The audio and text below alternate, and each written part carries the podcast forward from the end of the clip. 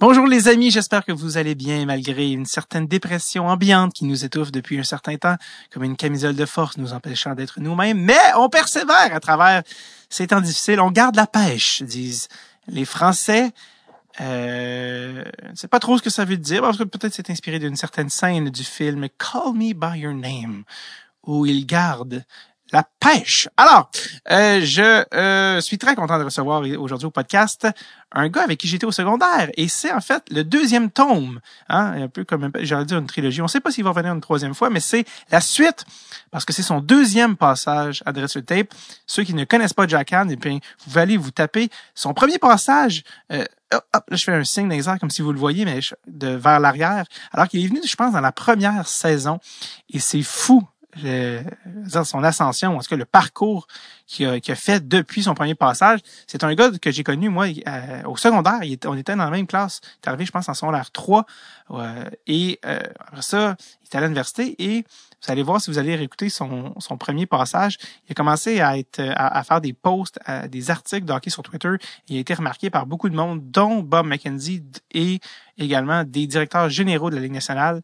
Et après ça, et ça c'est après le, son dernier passage au podcast, il a été engagé par les Maple Leafs de Toronto pour travailler avec les Marlies, leur équipe de la Ligue américaine, où il était euh, assistant coach au niveau euh, du vidéo particulièrement.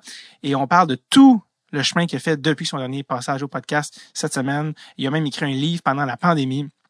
Un, gars qui ne chôme pas, qui se fixe des, des objectifs, dis-je, et les atteint et j'ai nommé Jack Han. Et d'ailleurs, vous allez savoir dans le premier, euh, dans l'ancien épisode, si vous avez, vous pas vu, son, son vrai nom. Moi, je l'ai pas connu sous le nom de Jack Han, mais son nom chinois. Et pour savoir c'est quoi, bien, allez écouter le premier épisode avec Jack Han dans la saison 1. Euh, J'aimerais d'abord aussi, euh, avant de vous enchaîner à l'épisode, remercier les leaders ça prend des leaders dans, dans une société. Et je parle ici des leaders de Dress Tape, les patrons et particulièrement ceux qui ont le bundle Capitaine. Et oui, le bundle Marc Messier, des gens conçu directement à partir d'un prélèvement des gosses de Marc Messier. Hein, on parle ici du visage charismatique des croustilles Lays, tout ça avec un, un crâne rasé reluisant, là, qui n'est pas sans rappeler Monsieur Net dans son prime. Ah. Et j'ai nommé cette semaine, parce que j'en nomme, mais je vais en nommer à travers la saison. Ça fait partie du package et, non seulement ça, mais ça me fait un plaisir euh, malin. Cette semaine, Marie-Ève Cyr, François Levac, et Marc-André Saint-Laurent sont les leaders que je nomme dans l'épisode. C'est possible pour vous aussi d'être leader à Tape et de montrer le chemin à vos coéquipiers. C'est très simple, c'est patreon.com slash Tape. Depuis récemment, c'est possible de s'abonner avec même un rabais de 5% pour l'année. Il y en a qui aiment ça. Hey, one shot. One shot, one life, one opportunity. Je vais le faire d'une shot. Je vais payer d'une shot. Euh, ça gosse par mois des fois. Ma carte euh, Visa expire. Il faut regosser. Ah là, là, tu me tannes. Viens pas me tanner! Bon, alors vous le faites one shot, patreon.com slash puis en plus vous sauvez sur l'année. Hein? C'est comme signer un entry level, tu signes pour un an, on voit comment tu performes, puis après on renouvelle. Bon, c'est beau. Alors, j'ai rencontré Jack Han le 10 août 2020 dans un contexte évidemment euh, de mesures sanitaires très, très, très, très, très rigoureux. Et ça a donné cet entretien. Le voici. Part 2, Jack Han.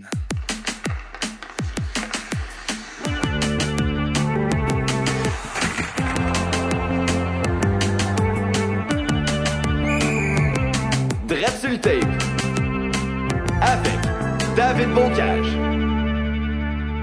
Jack Han. Comment ça va? C'est, bizarre de t'appeler Jack. Hein? Je sais, j'ai toujours ben, ben oui, je sais. Ben, ben, là, on a parlé de ça euh, à mon dernier passage au podcast il y a trois ans. Oui, exact. Oui, c'est ça, parce que là, c'est à, pour ceux qui savent pas, c'est euh, Jack Han slash, euh, slash Minglong Part 2. Il y a eu une Part 1. Si vous êtes des néophytes, si vous voulez savoir notre background, parce qu'on est allé à l'école ensemble, retournez écouter l'épisode 1. Ça, c'est de sa, sa naissance à 2016. Euh, mais depuis 2016, il s'est passé beaucoup de choses dans ta vie. Mais euh, est-ce que ça dérange si je t'appelle Minglong ou ça ou on, va y aller avec Jack parce que je vais, je vais, essayer Jack parce que l'autre jour on a joué le branding il, il, est pas là. C'est ça. C'est parce que l'autre jour on a joué au hockey ensemble à Sainte-Julie il y a une couple de semaines. Puis les gars étaient comme comment tu l'appelles? J'étais comme ah c'est vrai j'ai tellement de la misère à, à, changer de nom. Mais je vais aller pour Jack. Puis, puis c'est ça. Mais ensuite la, le malaise est pogné parce que j'ai failli décapiter euh, Pierre-Yves Roy Desmarais. Ah oui, c'est ça, oui, que t'as que t'as gelé comme si c'était une game set dans le coin. Qu'est-ce qui s'est passé Qu'est-ce qui s'est passé dans ta tête? J'ai euh, j'ai sous-estimé sa vitesse honnêtement. Sous-estimé ou? J'ai sous-estimé sa vitesse. Parce qu'on dirait que tu l'as surestimé, t'es vrai que t'as- Ouais, ben, en tout cas. Euh, tu peux parler même encore un, plus, un peu plus proche. Ouais. Tu peux amener le micro si tu veux. Euh, donc, euh, ouais, donc pour ceux qui savent pas, Jack, et là, je vais essayer de pas l'échapper, mais Jack euh, est venu au podcast en 2016, tout ça, et c'était juste avant de se faire engager, et j'aimerais juste que tu nous recapes un peu euh, qu'est-ce qui s'est passé depuis que... euh, parce que quand, quand on s'est quitté dans la fois, tu commençais à recevoir des appels de GM, ça commençait, mais c'était pas encore fait. Qu'est-ce qui s'est passé depuis 2016? Bon, donc, euh, entre, bon, ok, bon. entre 2017 et euh, 2020, euh, ce printemps, euh, je travaillais pour l'organisation des Maple Leafs de Toronto. Donc, j'avais commencé dans le département de, euh, de développement des joueurs. C'est ma première année. Ma deuxième année, j'ai j'ai- j'ai reçu un mandat, mettons, euh, bonifié, là, je dirais, où est-ce que j'étais plus impliqué au niveau du dépistage et de l'analyse statistique. Ma troisième année, j'ai été euh, nommé assistant entraîneur pour les Marlies euh, de Toronto au niveau AHL. Donc, euh, d'après ce que je comprends, je suis le premier et à date le seul, euh, la seule personne d'origine chinoise à avoir coaché dans la Ligue américaine. C'est vrai, ça. Ouais. Parce que c'est ça, là, il y a comme une histoire, on va venir à ton livre plus tard, mais ton livre, le cover euh, du livre, on voit toi, dans le fond, derrière le banc des Marlies. Il y a une histoire derrière ça, parce que tu t'es ramassé derrière le banc des Marlies pour... euh, Un, c'était un match? Un match, c'est ça. C'est quoi euh, l'histoire? Ce qui est arrivé, c'est, euh, je pense que c'était le, le 19 octobre 2019. Je pense que c'était une date très précisément. Ouais. ouais.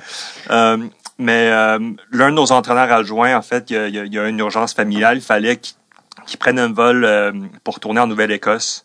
Puis moi, d'habitude, j'étais le troisième assistant, fait que j'étais plus côté vidéo. Puis moi, j'étais en arrière, en arrière-plan, mettons. là, J'étais dans, dans, dans le vestiaire, dans mon bureau, euh, en train d'opérer le, le système vidéo. Donc, pour cette journée-là, Sheldon Keefe, qui était l'entraîneur-chef des Marlies dans ce temps-là, euh, il a décidé de, de, de m'offrir le, le privilège de, de venir le rejoindre sur le banc. Fait que c'est ça que j'ai fait. Puis, puis euh, c'est une expérience assez spéciale. C'est comment être derrière le banc? Euh, tu vois rien. c'est vrai! Ouais. Ben, parce que moi, je suis habitué à, à être sur le côté vidéo, d'avoir tu sais, des plusieurs angles de caméra. Donc, donc, moi, je vois tout, tu sais, d'habitude. Mais être sur le banc, t'as le jeu devant toi, ça se passe super vite. Tu sais, moi, j'ai joué au hockey euh, tu au niveau secondaire avec toi, Mhm, mhm. entre autres. Euh, puis j'ai coaché à ce niveau-là aussi, mais je veux dire, niveau euh, AHL ou NHL, ça a juste pas rapport. Là. Ça se passe tellement vite, mais en même temps, c'est comme tu, tu sens que tu es dans la game. Tu sais, euh, tu sais, sur vidéo, tu vois ce qui se passe, mais quand tu es sur le banc, tu ressens ce qui se passe. Ouais.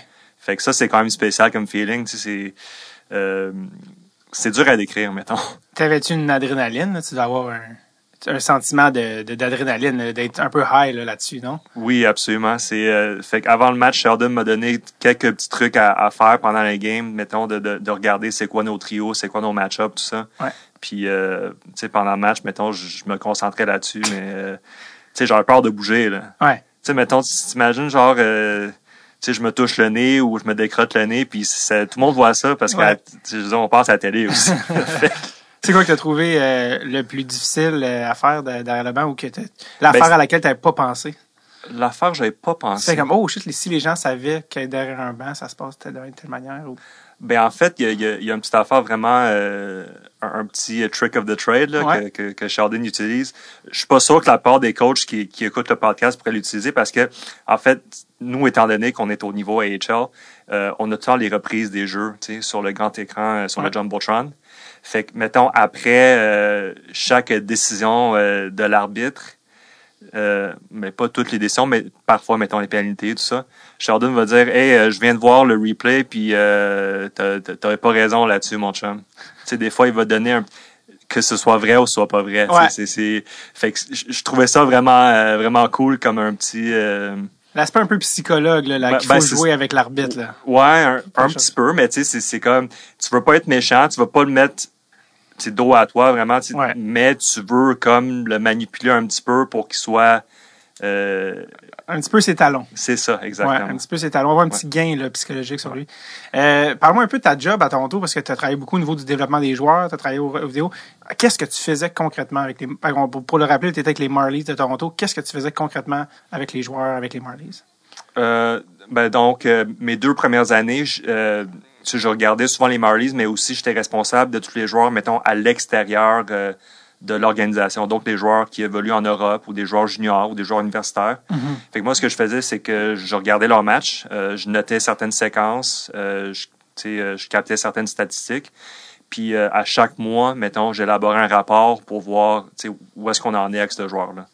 Parce que si tu regardes un joueur à chaque game, tu fais un rapport à chaque game, ben tu, tu vas, euh, dépendant euh, s'il a connu une bonne soirée ou pas, euh, ton opinion du joueur va, va avoir tendance à varier beaucoup. Alors que si tu regardes, mettons, au- à travers les mois, tu vas dire que ce gars-là, il progresse. Ouais.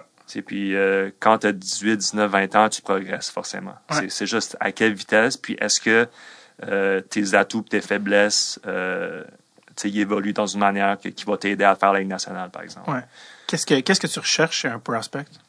Qu'est-ce que je recherche? Euh, ben, premièrement, c'est la capacité de suivre le jeu.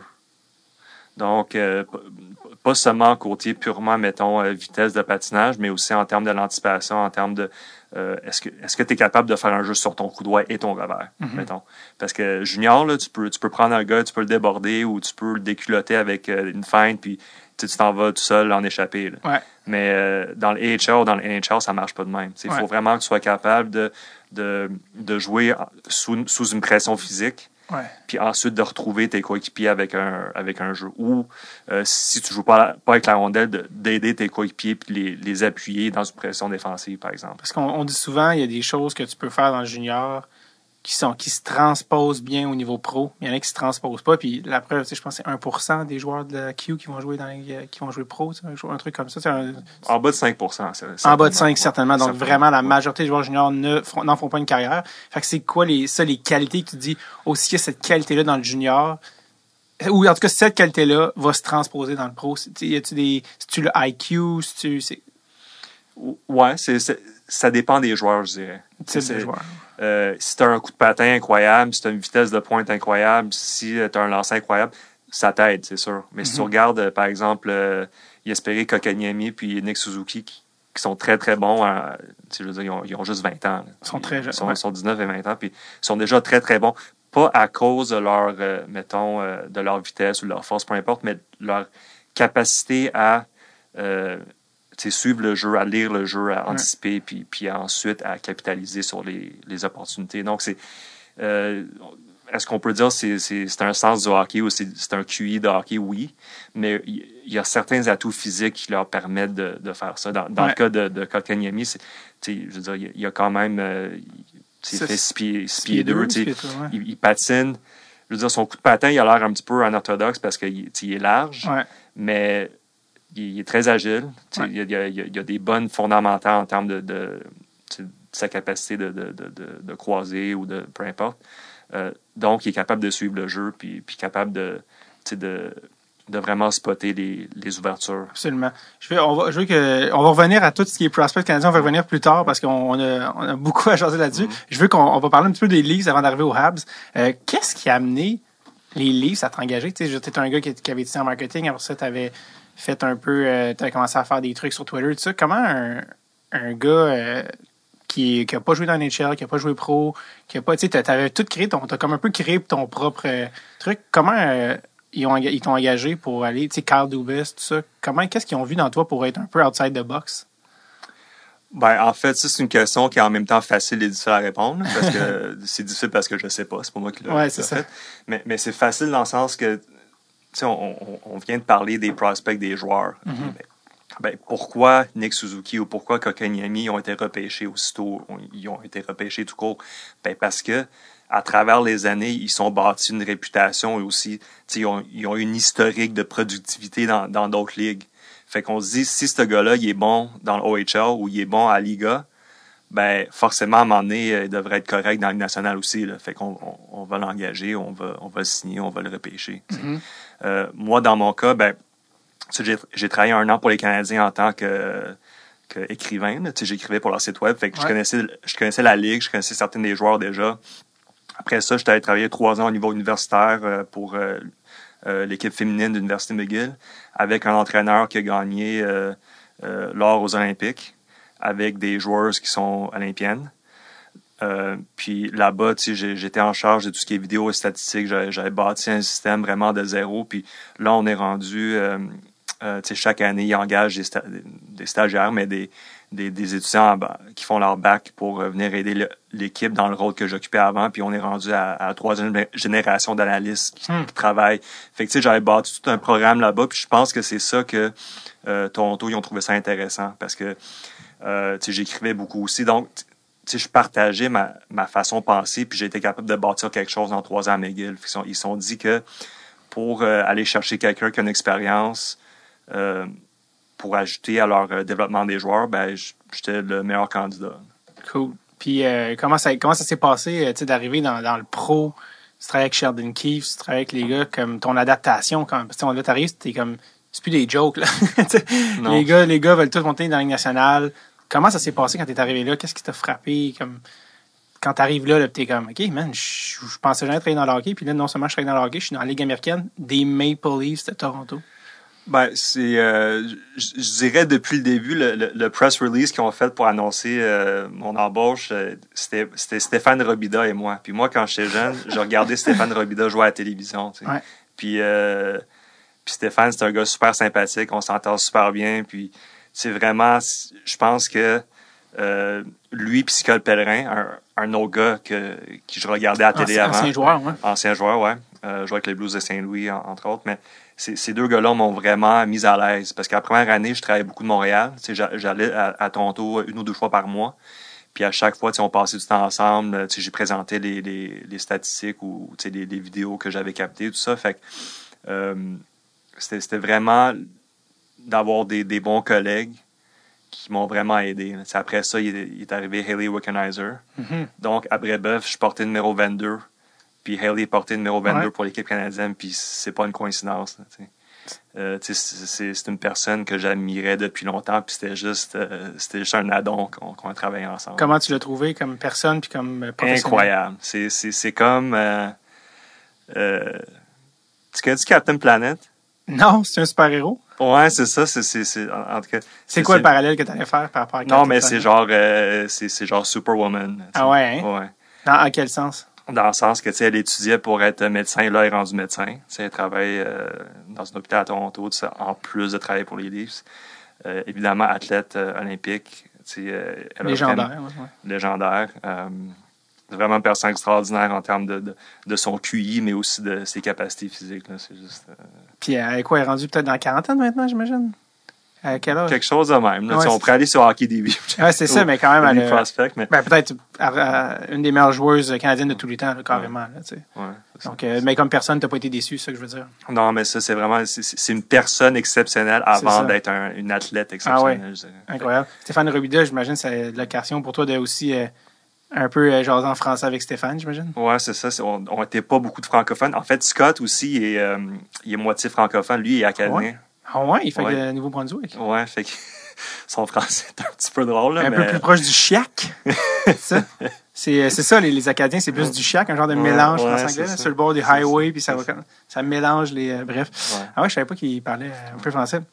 Fait que bref, tu te ramasses avec Toronto, il t'engage. Parle-moi un peu du gars qui t'a engagé. C'est Carl Dubus qui t'a engagé. Ouais, c'est ça. Parce que Carl Dubus, tu sais, je veux dire, c'est l'anti, c'est vraiment le modèle dans mon esprit, en tout cas du GM 2.0, très moderne. Euh, ironiquement, ironiquement, travaille avec Lou Lamorello, qui est peut-être le- GM le plus old school dans ma tête, mais peut-être que je me trompe aussi, là, parce que tu me diras si je me trompe. Mais euh, parle-moi un petit peu d'abord de Kyle Dubus, qui, est- pour ceux qui ne savent pas c'est qui, c'est le GM des, des Maple Leafs, mais un genre de Wonder Kid qui était GM euh, dans le junior à 25 ans. Puis euh, quelques années plus tard, il était assistant GM avec les Leafs. C'est une, espèce de montée, là, comme tu en vois rarement. Puis qui est très. Euh, qui semble faire preuve d'une ouverture d'esprit vraiment rare pour, pour les GM. Ce gars-là t'a engagé. Parle-moi un peu de lui parce que lui aussi, il a comme un, il a comme un peu créé sa propre légende. Euh, ben, ben, c'est sûr que je le connais d'une manière différente de la part des, des Oui. amateurs de hockey. Puis même, euh, je veux dire, je le connais différemment maintenant que, qu'en 2016, mettons. Ben oui. Ben, que- après avoir travaillé avec Carl pendant plusieurs années, je trouve qu'en termes de, de, de son quotient émotionnel, c'est vraiment une personne remarquable. C'est, Mhm. c'est quelqu'un de très, très ouvert d'esprit, comme tu as mentionné. Quelqu'un qui est très... euh, euh, com- comment je peux dire ça? tu sais, Il, il veut vraiment prendre soin de, de, de, ses, de ses coéquipiers ou de ses employés. Tout ça, c'est, c'est quelqu'un qui est vraiment axé là-dessus. euh, puis quelqu'un qui a vraiment des belles valeurs. Fait que c'est pas juste quelqu'un qui, qui analyse statistique Ouais. ou quelqu'un qui est très froid. C'est quelqu'un de, de, de, de très euh, chaleureux. Là. Exact. Puis côté hockey. Puis côté hockey, c'est- euh, c'est pas un gars de- d'informatique qui est sorti de nulle part. Tu sais, lui, quand il avait 10 ans, je pense c'était le stick boy de l'équipe de, de, des Greyhounds de Sault-Saint-Marie. Tu sais, Il a travaillé pour cette équipe-là toute sa vie. là. C'est comme euh, c'est l'équivalent de, de, de tu sais, le, le, le livre euh, de Recarrier, là, le, Le chandail le chandail. C'est Ouais. ça, genre, c'est ça, c'est Carl Dubas. C'est malade. Sauf que lui, son chandail, c'est un chandail rouge et blanc des, euh, des, des Exact. Greyhounds de Sault-Saint-Marie. Que- Sa, sa conception du hockey puis de la gestion, en quoi est différente de celle des autres GM, tu sais? Comment, comment il explique qu'un gars est engagé aussi jeune? Ben, je pense que lui, il a, une très bonne capacité d'aller chercher euh, ailleurs. Donc, par exemple, embaucher. moi, Ouais. moi, j'ai pas de j'ai pas de background dans le hockey nécessairement. Ouais. Mais euh, d'aller d'aller euh, chercher dans euh, la gestion des affaires, la philosophie, l'histoire. Sais, comme d'a- d'aller chercher, mettons, des choses qui pourraient appliquer dans le hockey. Puis ce que je trouve vraiment remarquable, c'est que, mettons, pour moi, c'est facile de faire ça. moi, je suis né dans un autre pays. J'ai des parents qui parlent une autre langue. Euh, je suis allé à 10 écoles euh, différentes entre euh, le primaire puis l'université. Je parle trois langues. Pour moi, c'est facile d'aller puiser dans d'autres euh, domaines. Pour lui, je ne sais pas comment il fait, parce que lui, il vient de Sault-Sainte-Marie. Il parle juste anglais. Tous ses amis, c'est du monde qui viennent de la région. Là. Mhm. Puis je sais pas comment il a fait pour développer une, une idéologie aussi, mettons, euh, co- cosmopolitaine, aussi, euh, euh, aussi vaste, je dirais. Mhm. fait, fait que moi, je- c'est ça que je trouve remarquable avec lui, en fait. C'est euh, quand tu étais engagé, tu es arrivé là, tu es arrivé avec des, des, tous des messieurs qui, euh, qui travaillent dans le hockey, tout ça. Puis le hockey a quand même une réputation d'être assez conservateur au niveau des, des modes de pensée. On- pourquoi on fait ça? Parce qu'on a toujours fait ça. Toi, tu arrives un peu avec ton affaire de Hey, mais moi, les gars, j'avais pensé à quelque chose. Comment ça a été perçu quand tu es arrivé? Est-ce que tu sentais une résistance? Est-ce que tu sentais que c'était comme Ouf, le hockey, ça va être tough, changer les choses ou arriver avec des nouvelles idées? Comment tu as trouvé ça de ce côté-là? Ben, pour, pour moi, je dirais que c'était relativement facile comparé à d'autres personnes qui ont été euh, dans d'autres euh, organisations, simplement parce qu'ils ont été beaucoup à avoir des pensées plus euh, pro- progress- progressistes ou modernes Ouais. hockey. Il y avait déjà un département de, de, de- d'analyse statistique avec, euh, mettons, je, je pense qu'il était six quand je suis arrivé. Là, ils sont Ok. rendus plus comme sept ou huit. Là. Mhm. Euh, puis aussi, euh, on avait d'autres coachs euh, consultants comme Daryl Belfry. Daryl Belfry, c'est, le gars qui a enseigné Patrick Kane comment jouer au hockey. Comment jouer comme Patrick Kane. Euh, Pas peur. fait qu'avec avec Daryl, on, on peut s'asseoir pendant deux heures, parler juste de, de, de n'importe quoi. Là. Puis, puis moi, je trouvais ça extraordinaire. Fait que tu sais, t'étais jamais tout seul, mettons. Ouais. Euh, j'ai l'un de mes amis, euh, Matt Pfeffer, lui qui a travaillé pour les Canadiens, lui, dans le temps, il était tout seul.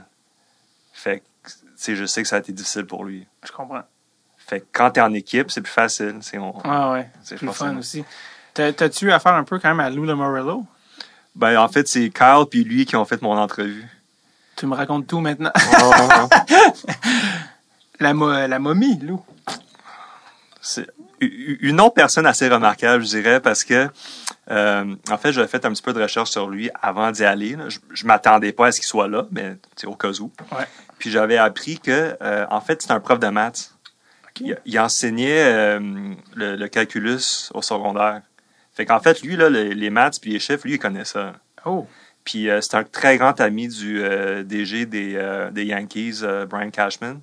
Puis au- dans le baseball, évidemment, ça fait une vingtaine d'années que tout ce qui est analyse statistique, c'est. Fait que lui, il connaît ça. OK. Fait que lui, tu sais, il, il- il est un petit peu comme Bill Belichick. là. Je dirais que c'est Ouais. deux personnes assez similaires, c'est-à-dire que c'est des personnes euh, très, très intelligentes qui, qui ont survécu longtemps dans leur milieu, qui ont eu beaucoup de succès. Puis, euh, tu sais, c'est. euh, euh, en anglais, on dirait c'est un. euh, He's a tough nut to crack. Ouais, difficile à lire, mettons. Difficile à lire. Difficile à Difficile à cerner. cerner, exactement, c'est ça. Euh, Il y a une bonne. euh, il, euh, il- il est conscient de son personnage, j'imagine aussi. oui, oui, oui. Tu sais, Ouais. Tu sais, surtout quand ça fait 30 ans que t'es là. là. Ouais. T'as comme ta façade de loup, les gens ont toutes peur de toi, tu le sais. là. Puis, euh, t'as-tu des relations avec lui ou des échanges avec lui ou ça s'est limité à l'entrevue? ouais? Assez peu. Je dirais que c'est.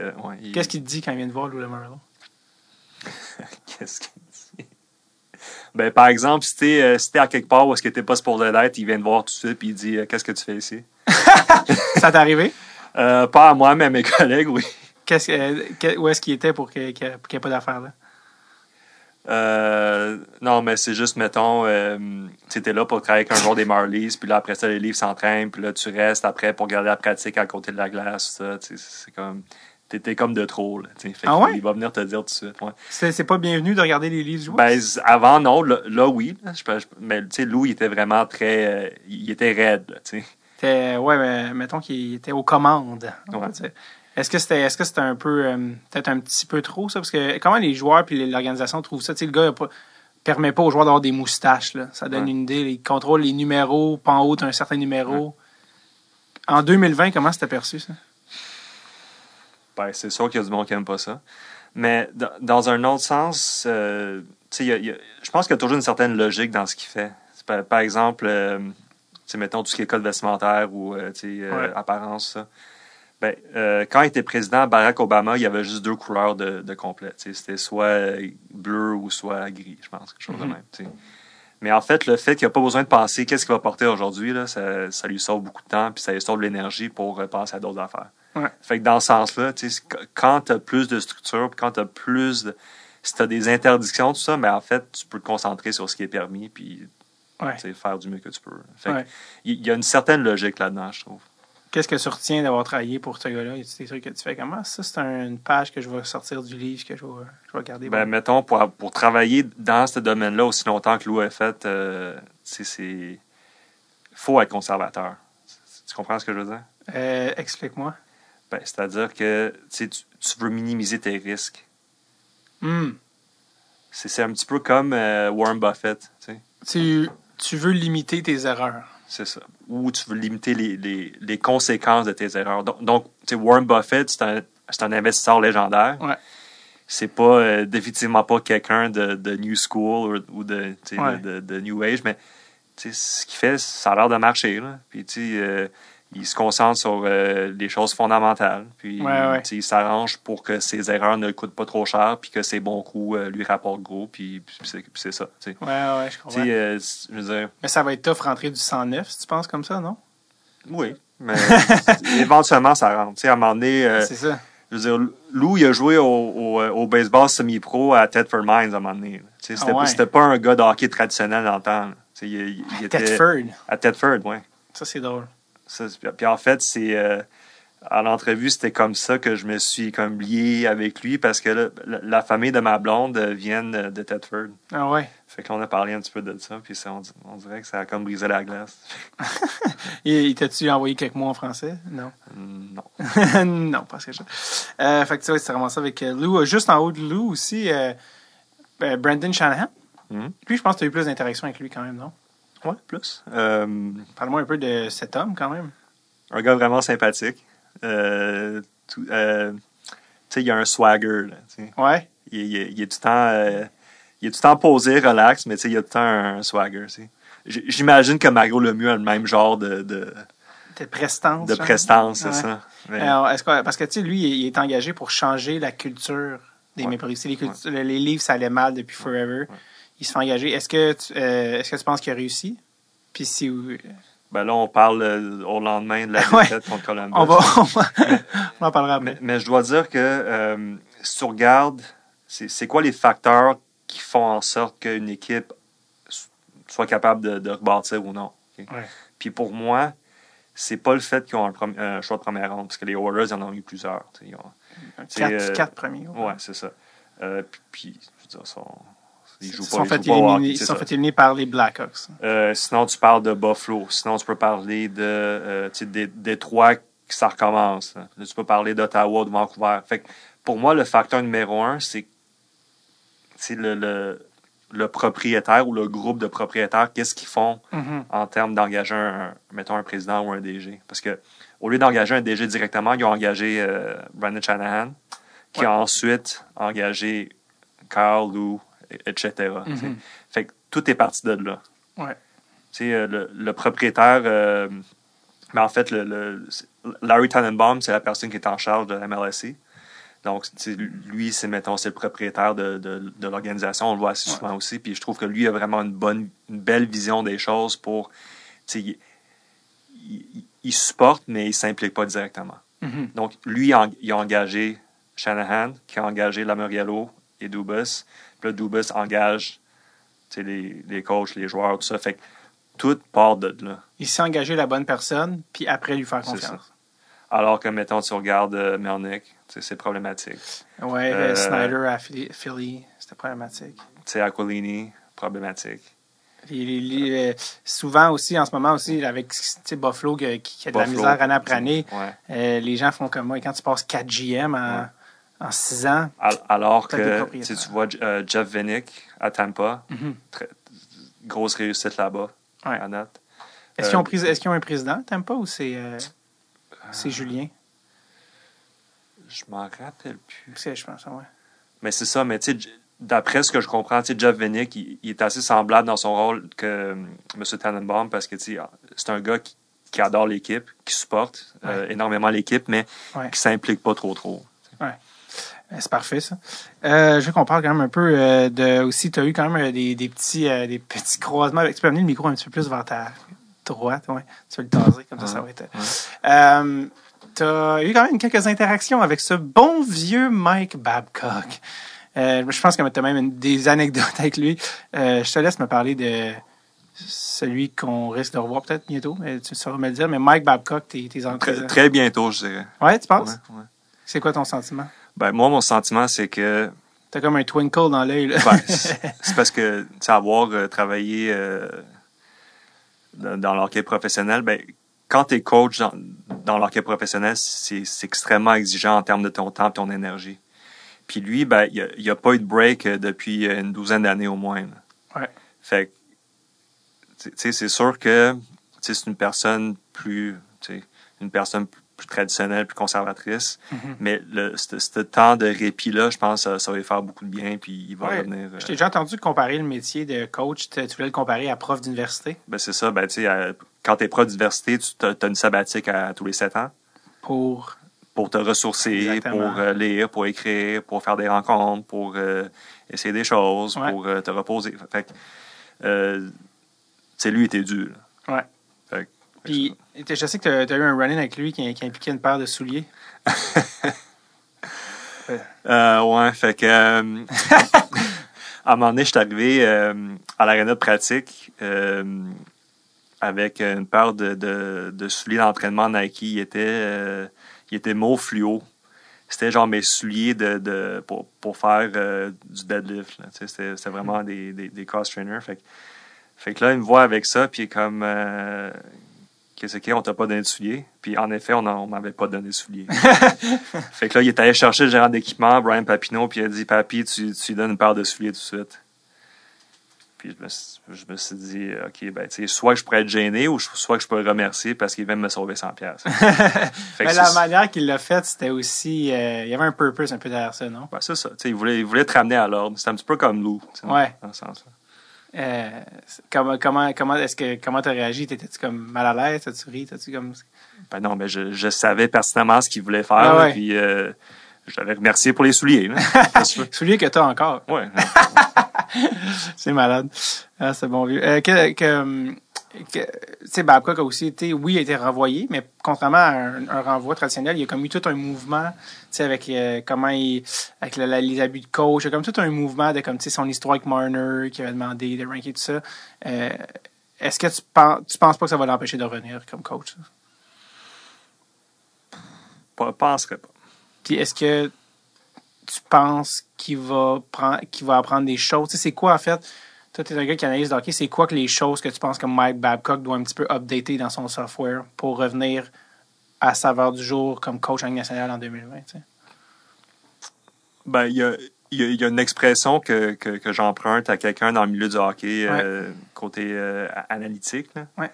C'est Le, le gars s'appelle Micah Blake McCurdy. Puis, puis lui, euh, c'était- sur Twitter, puis tu suis le hockey, euh, tu vas le croiser. Mais lui, il dit Je préférais voir les entraîneurs jouer des, des jeunes joueurs qui savent pas qu'ils sont bons ou pas bons, au lieu de jouer des vieux joueurs qui savent qu'ils sont pas bons. Euh, Fait, que, par exemple, tu sais, euh, euh, dans la série euh, Pittsburgh contre Montréal, euh, Mike Sullivan, c'est un, excellent coach. Il, y a, il y a eu euh, Deux coupes. deux coupes avec Pittsburgh. Il a continué à jouer Jack Johnson jusqu'à la fin de la série. Je comprends pas. Jack Johnson, il est pas très bon. Malheureusement, non, en effet, il n'est pas très bon. Fait que, tu sais, est-ce que Yusso Ricola, il est bon? On sait pas. Mais Yusso Ricola, il, y a- il a quoi? 23, 24 ans? Puis Jack il a 33 ans. Puis on sait que Jack Johnson n'est pas bon. On le savait quand il a signé son contrat avant qu'il Ouais, signe. on, on savait il y a 10 ans qu'il était pas bon. Il a Ouais. ralenti depuis en plus. ouais, c'est ça. Fait, que- fait que c'est ça. Encore une fois, ça revient un peu à Lou, c'est-à-dire le conservatisme, de tu comprends, de pas essayer quelque chose où tu pourrais tomber, Mhm. mais de stick avec quelque chose. Ça aussi, il y a quelque chose de qui, qui est un parallèle, je trouve, de comme de, de ouais, d'être conservateur dans ce choix-là, non? Ben, c'est, en fait, c'est, ça le, le- la question philosophique entre le conservatisme et puis le, le progressisme. Ouais. C'est euh, est-ce qu'on reste avec des choses qu'on sait qui marchent pas ou on essaie des nouvelles choses qui risquent de ne pas marcher? ouais. Il n'y a pas de bonne réponse. Puis c'était quoi, selon toi, les, les plus grosses lacunes de Mike Babcock qu'il doit corriger pour revenir dans la?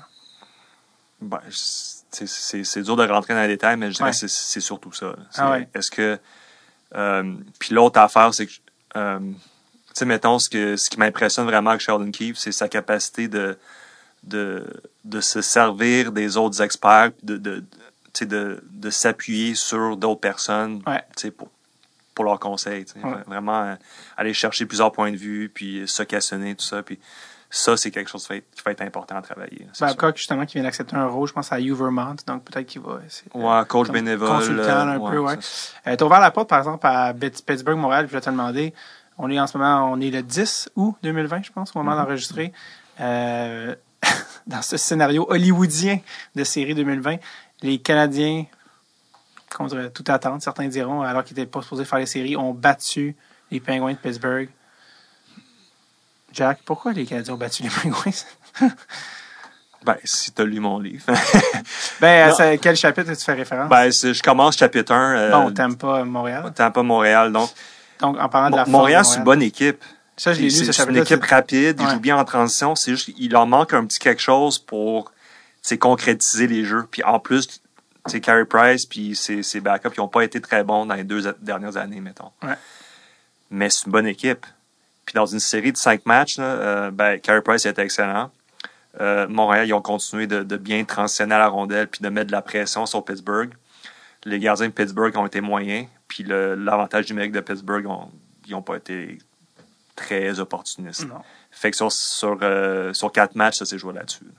C'est fou quand même. euh, parce que je pense que là, tu en parles dans le premier chapitre du livre, on y reviendra, mais comparant Tampa, mais Montréal a quand même des qualités que beaucoup n'ont pas vues, que tu exposes dans le livre. euh, comment il réussit quand même à étonnamment marquer relativement beaucoup de buts à 5 contre 5, tu sais, pour une équipe qui est. Oui, c'est ça. C'est- l'avantage numérique et euh, côté gardien de but que- qui ont vraiment torpillé leur chance euh, dans la saison régulière. Ouais. Mais euh, vu qu'ils sont, sont de retour dans, dans, dans les séries, ben, euh, on ne sait jamais ce qui pourrait arriver. Fondamentalement, c'est une équipe qui joue un style intéressant, euh, qui ont des joueurs, euh, tu sais, des jeunes joueurs qui s'améliorent Ouais. à, à vue d'œil. Ouais. Euh, Carey Price a l'air de, de- de bien filer. il est Fait dans un très bon sais, Puis- Ils ont, ils ont des chances. pour parler d'une équipe que tu connais encore mieux, et puis des joueurs que tu connais mieux, les Leafs hier ont été éliminés encore Ouais.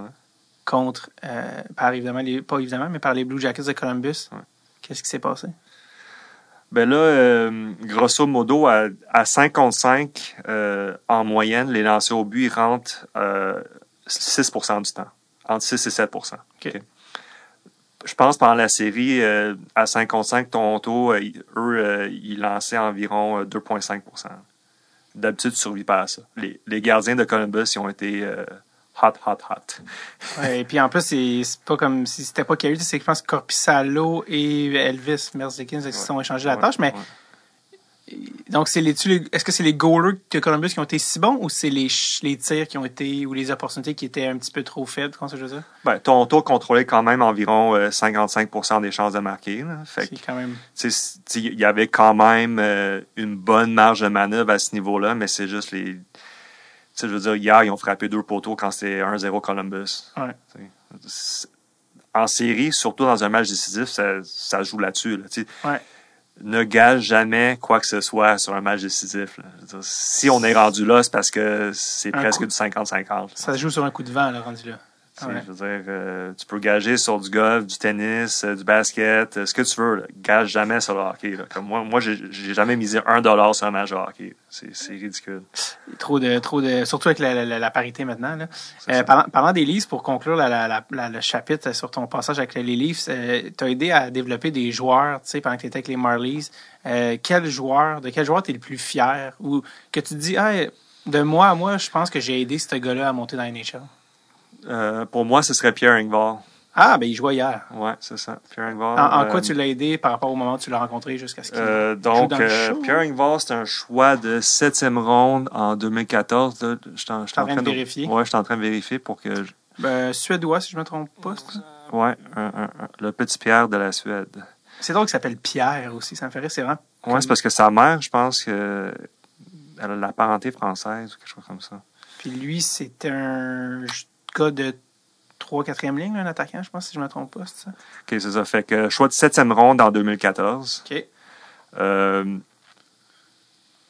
tu Tu dans les repêché rangs- à 18 ans ou à 22 comme un. C'est sa première année, là, je crois. bien. OK. Mais tu sais, lui, il a, il a- il a roulé sa bosse pendant trois ans dans, dans la deuxième ligue suédoise, le Allsvenskan. Ouais. Puis, euh, en fait, ce qui a, la raison pourquoi il était repêché, c'est parce qu'il était grand, puis il patinait comme le vent. Mais côté sens de hockey, c'était zéro. Genre, je me, fais, je me suis fait dire que dans sa, sa première année pro, dans le Mhm. euh, des fois, le jeu, il allait d'un bord, puis lui, il allait de l'autre là. Il comprenait rien. Puis, euh, en fait, sa, sa troisième année dans la deuxième ligue, il a eu la chance d'être coaché par Jeremy Carlton, qui, qui est maintenant rendu entraîneur-chef à Chicago. Mm. Lui a fait une très bonne job avec lui. Euh, ensuite, il a joué pour HV 71 l'année d'après, en 2017-2018. Ça, c'est dans la, la meilleure ligue suédoise. Ouais, la meilleure ligue suédoise. Puis ça, c'est l'année où est-ce que euh, j'ai été embauché par euh, les Maple Leafs. Fait que là, je l'ai suivi toute l'année. Au début de l'année, il s'est, s'est- il s'est fait euh, complètement exploser sur une mise en échec. Il s'était blessé au clavicule, je pense. Ouais. Fait on pensait qu'il allait rater toute la saison. Mais finalement, il a juste raté deux mois, ou un mois ou deux.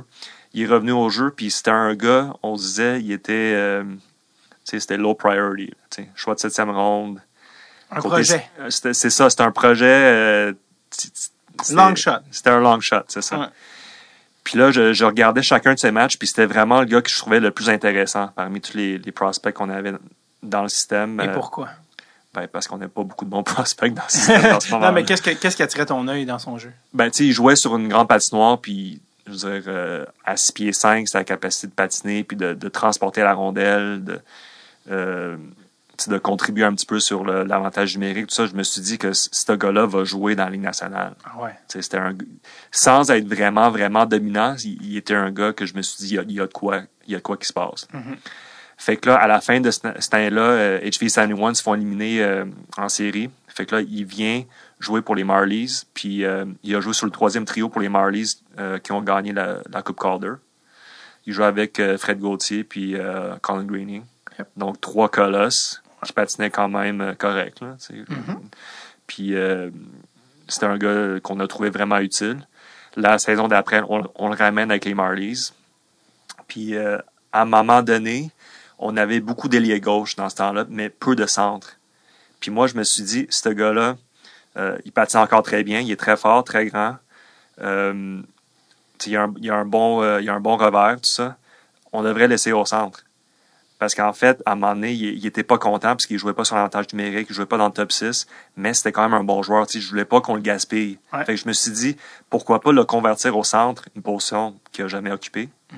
Euh, puis pour un gars qui a un, un sens du hockey supposément douteux, euh, c'est sûr que c'était ambitieux. là. Mais je me, je me suis dit, on devrait l'essayer. Puis euh, il s'est adapté relativement rapidement. Fait qu'au bout de deux mois, c'était rendu notre deuxième centre Ouais. avec les Marlies. Fait que le sens du hockey, est-ce que, que ça s'apprend? C'est ça que je comprends? Ça s'apprend. On a travaillé beaucoup avec lui, mais il y avait tellement une bonne base technique Ouais. que le tactique, c- tu sais, ça se transposait bien, mettons. Ouais. Il pivotait bien, il, il patinait bien, il, il était capable de faire des jeux à l'intérieur d'un croisé ou à l'intérieur d'un autre mouvement. C'était un gars avec une bonne coordination, Ouais.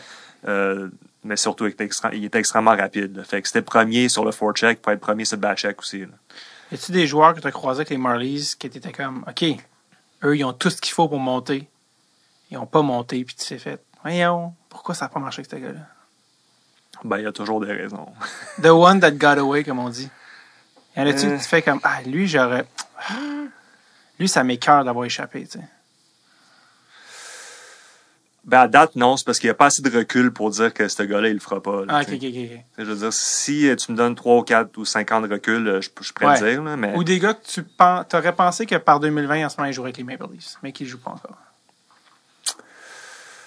il y a encore des chances. hein. Il y a encore des non, projets. c'est ça. c'est- Euh, t'as, t'as travaillé avec les, les Marlies, t'es arrivé justement, t'as, eu- t'as appris tellement en quatre ans. C'est quoi que tu retiens? Là, en ce moment, ce chapitre-là vient de se finir cette année, euh, euh, alors que là, t'as, t'as embrayé sur d'autres projets. Qu'est-ce que tu retiens de tout ton passage avec les Leafs? Tu t'as travaillé avec Sheldon Keefe, qui est maintenant le coach en chef des, euh, des, Maple, des Leafs. Qu'est-ce que tu as retenu de toute ton expérience de quatre ans avec les Leafs, les Marlies, bref, l'organisation, je veux dire? Ben, ben, en fait, c'est ça. C'est. tu c'est le, le- un projet de hockey, c'est un projet qui se fait à long terme. Mhm. C'est encore plus à long terme que tu le penses. là. Ouais. Parce que là, euh, je suis arrivé là en 2017, on s'est tous dit, on s'est tous dit, euh, ah ouais, en, en 2018, on gagne la Coupe Stanley. c'est pas Ouais. arrivé. 2019, on gagne la Coupe Stanley, c'est pas arrivé. 2020, on gagne, on, on gagne la Coupe, c'est, pas arrivé. Mhm. Ça va-tu arriver l'an prochain? Je sais pas. Mais c'est un projet à long terme, puis on progresse, on fait du mieux qu'on peut, puis des fois, euh, les cartes sortent pas. Tu perds. Ouais. Pour, pour moi, je me dis, euh, de perdre et de mourir, ça, c'est, c'est pour tout le monde, ça. Tout le monde perd, puis tout le monde, euh, on, finit, on finit tous par mourir. Ah Tu oui, oui. Tu mais de se battre, de, de se commettre à un projet, de, de, de gagner, ça, ça, c'est pas pour tout le monde. tu. Il Mhm. faut vraiment travailler pour en faire un plus pour, euh, pour y arriver. Y avait-tu un, t'as appris une méthodologie de travail, peut-être, avec, avec Ouais. les Leafs? Ça, Certainement. ça arrivait tôt à l'aréna, non? C'est, euh, je pense que je t'ai déjà entendu dire qu'il y avait comme un, des, des- un bragging rights de plus tôt, le plus tôt t'arrives à l'aréna, le plus t'es, euh, un genre de compétition saine à l'interne, de comme qui travaille le plus fort, un peu. Ouais, c'est. c'est, euh, Il y, a, il y a ça dans toutes les équipes de hockey, Ouais. en fait. Même quand j'étais à McGill, c'est ça aussi. Là. Nice. mais, euh, mais à quelque part, c'est pas juste le fait d'arriver tôt. c'est, le fait d'avoir des bonnes idées, puis des bonnes, bonnes méthodologies, puis Ouais. un bon suivi. c'est ça qui est important. Tu connais super bien Sheldon, tu t'as travaillé avec Ouais. quand même longtemps, puis il est rendu à Toronto. Ça, tu sais, en le voyant euh, en ce moment, hier, ils ont, ils ont perdu la série. Là, tu sais qu'en ce moment, il, il vit le pire moment de son année. Ouais. Quand tu regardes la, la, la série, y a-tu quelque chose que tu aurais, eu envie d'être assistant coach pour dire à Sheldon, hey, essaye on, peut- on essaye de ça, on essaye de telle autre affaire? Qu'est-ce que tu aurais eu envie de dire pendant la série pour essayer de changer l'outcome, le résultat de la série? Ben, tu sais, c'est sûr qu'il y a eu des petites affaires, mettons, dans la couverture défensive ou euh, dans, dans la relance ou euh, dans leur euh, jeu, jeu de puissance, ça, mais ça, c'est, je je dirais que c'est des affaires assez cosmétiques. là. Hmm. C'est, il suffit pas d'insérer un certain joueur dans l'alignement, Ouais. à part si c'est Austin Matthews, là, mais euh, Ouais. mettons ton, ton sixième défenseur ou ton douzième avant ou comment tu structures ton forecheck. Je veux dire, il y a- il y, a tellement de, de facteurs qui rentrent euh, en ligne de compte que, honnêtement, il y a, y a personne qui comprend le hockey, comment ça marche. là. parce que sinon, on n'aurait pas des games de même. Ouais. Du chaos organisé. C'est ça. Ben, c'est même pas, c'est même pas tant. c'est pas juste- sûr. tu sais, je veux dire, euh, c'est, c'est comme, tu t'es dans un manège, là, tu t'attaches, puis là, t'espères pour le mieux. tu sais. On prend une mini pause de l'épisode pour que je vous parle de notre collaborateur cette semaine à l'épisode et j'ai nommé WebSim Hockey, la meilleure plateforme d'hockey simulé out there. It's not a joke. It's the it's just the you're simply the best. Absolument. Et ça, c'est fait où cette euh, WebSim Hockey? C'est fait au Québec. Non seulement ça, mais on part notre propre ligue d'hockey simulé direct sur tape de DST League où vous pouvez vous mesurer à tous les autres auditeurs aussi férus, aussi craqués que vous et les inscriptions déjà pullulent. Allez-y, allez vous inscrire avant qu'il soit trop tard. directsurletape.com slash websim. Très important, slash websim, une adresse courriel secrète. J'en ai parlé dans les derniers épisodes, mais là, ça approche à grands pas. On commence ça bientôt. Donc, allez-y tout de suite avant qu'il soit trop tard. Non seulement ça, mais en plus, vous allez avoir 25% de rabais sur le prix habituel de websim. Donc, allez-y maintenant, directsurletape.com slash websim. De retour à l'épisode. quand, quand tu regardes les, hockey, justement, tu regardes le d'une manière différente, parce que c'est- ton métier, puis tu as cet œil-là. Qu'est-ce que, tu sais, puis on est à Montréal, puis il y a beaucoup de lignes ouvertes, puis il y a beaucoup de gens qui disent beaucoup de choses sur hockey. Des fois, si tu dis, OK, c'est n'importe quoi, qu'est-ce que tu aimerais que les fans, le fan moyen sache, euh, qui ont aucune idée, tu sais, quand ils regardent le hockey, que toi, t'as pu, euh, tu pourrais savoir parce que je suis en train de travailler là-dedans, ou que tu aimerais que le fan considère, c'est des notions, tu comprends ce que je veux dire? Ben, j'encouragerais à- j'encouragerais tout le monde de, de, mettons, penser à- au deuxième niveau. tu sais. Pas juste. euh, C'est un mettre- exemple. ben, par exemple, le, le défenseur en avant du filet, il a, il a- il a pas suivi son homme, puis là, il a- ils se sont fait marquer un but, ben, c'est la faute à lui. sais. Mhm. Mais si tu regardes le deuxième niveau, c'est parce qu'il y a trois autres joueurs qui n'ont pas fait leur job. Ou la rondelle, il a rebondi sur la bête, puis personne n'a pu réagir à temps, etc., etc. Ouais. Donc, si on pense au... quand on reste au premier niveau, là, moi, je trouve ça euh, cave. Ouais. Fait que tout ce qui est ligne ouverte, là, premier niveau. mais, euh, mais Mais ton livre amène beaucoup de deuxième niveau sur plein d'affaires. c'est, ça que j'essaie de faire parce que c'est, là que je trouve beaucoup de richesse, puis c'est ça que je trouve le fun dans le hockey. C'est pas juste de voir ce qui se passe au premier niveau, puis d'avoir une réaction genre euh, instantanée du style euh, sais, euh, cerveau de lézard. là. Ouais. Et- Vas-y, vas, excuse. Mais euh, puis tu sais, je me c'est sûr qu'on se pose la question, on est-tu mieux? euh, est-ce que les Canadiens sont mieux de perdre puis d'a- d'avoir une chance d'avoir la frenière? 12,5% c'est pas, pas d'excellente chance. Là. Chance. Mais, Ouais. euh, mais comment on peut faire pour rebâtir la franchise? C'est ça la question. tu sais. Ouais. Puis moi, je me dis, euh, peu importe quel joueur que tu repêches, quel joueur que tu signes, quel coach que tu embauches, quel DG que tu embauches, pour moi, ça, ça n'a pas rapport. là. Tu sais, si tu veux rebâtir le hockey des Canadiens, à un moment donné, il faut que tu rebâtisses le hockey à Montréal. Ce qui n'est pas la même chose. Je t'écoute. Fais-moi part de ta thèse. Fait, fait que moi, ce que je te- je t'invite à, à, à me suivre dans, dans une espèce de, de, de, d'hypothèse, de réflexion. c'est, euh, on regarde FC Barcelone. ok? C'est, mettons, c'est, c'est l'une des meilleures équipes de, de soccer dans le monde avec un style particulier qui dessert un peuple catalan particulier Ouais. avec une historique riche de succès. Il y a quelque chose d'identitaire, c'est ça que tu veux Exactement. dire, sociologique, au-delà ouais, du c'est sport. ça. Fait, fait que c'est ça. Au-delà du sport, en termes de sociologie, en termes, c'est c'est ça. C'est c'est plus qu'un, c'est plus qu'un club. Ouais. Puis à Montréal, je pense que notre relation avec les Canadiens, c'est la même chose. C'est plus qu'un club. Alors qu'on voit comment c'est géré, puis comment les, les résultats, c'est c'est c'est juste un club. Ouais. On, on veut pas que ce soit juste un club, on veut que ce soit plus qu'un club. Fait comment on peut faire pour relancer euh, la concession? Ouais. Moi, je te propose ceci, OK?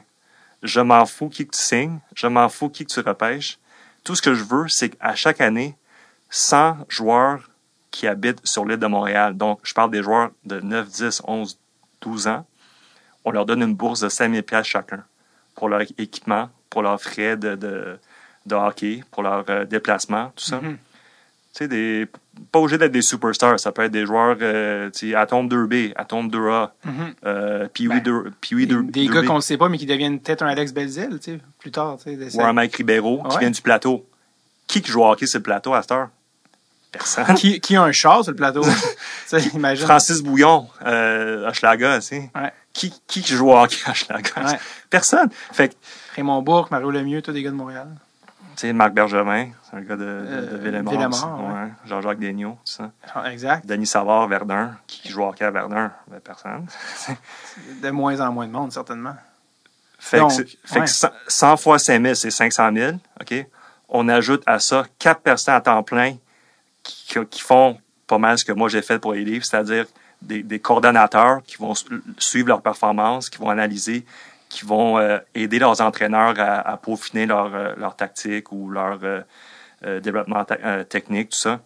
Quatre coordonnateurs, euh, 50, 000, 50 000 chaque, c'est 200 000. Fait ensemble, ça, là, on est rendu à 700 000. Puis on ajoute 200 000 pour des frais de, de, de patinoire, puis d'autres frais, tout ça, logistique, tout ça. Fait que ça, c'est un contrat bien standard, proche d'un minimum. là. Mhm. 900 000 par année. Ouais. Puis 900 000 par année, tu fais ça pendant 5 ans, 10 ans, tu relances le hockey à travers Montréal. Puis ça, c'est un, un 13e attaquant. là. On s'en fout. Là. Ouais. Fait que s'il n'y a pas de volonté de faire ça, ben on sera jamais plus qu'un club. On, sera, on sera juste un club. Ouais. Je, je trouve ça vraiment intéressant parce que.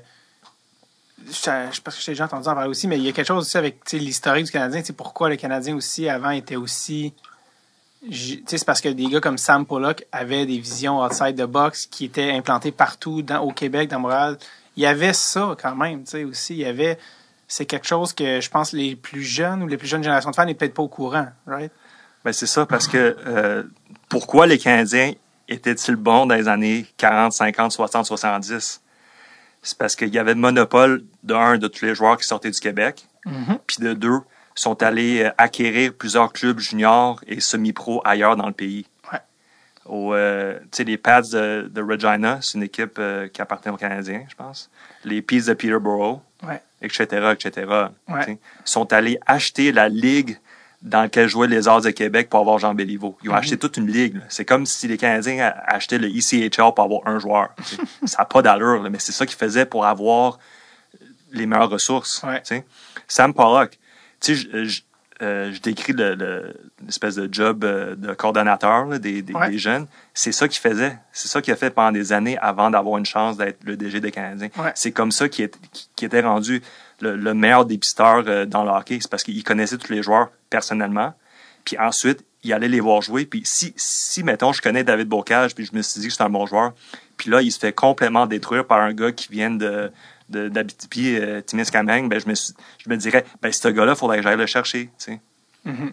Puis c'est un futur Serge Savard, mettons. Ouais. Puis c'est ça, c'est pour ça que Serge Savard, c'est un, c'est un joueur de Canadien parce qu'il était affilié avec la franchise depuis euh, Ouais. il y a- il y a 13-14 ans. Mais c'est drôle que tu parles de ça aussi parce que là, ça, ça nous ramène dans le hockey mineur. Puis je sais que tu es assez aussi, tu es très allumé, très critique du hockey, du système de, de développement de hockey mineur au Québec. Euh, Peux-tu m'en parler aussi un peu de ça? Ça aussi, je trouve a des points euh, vraiment intéressants à ce niveau-là.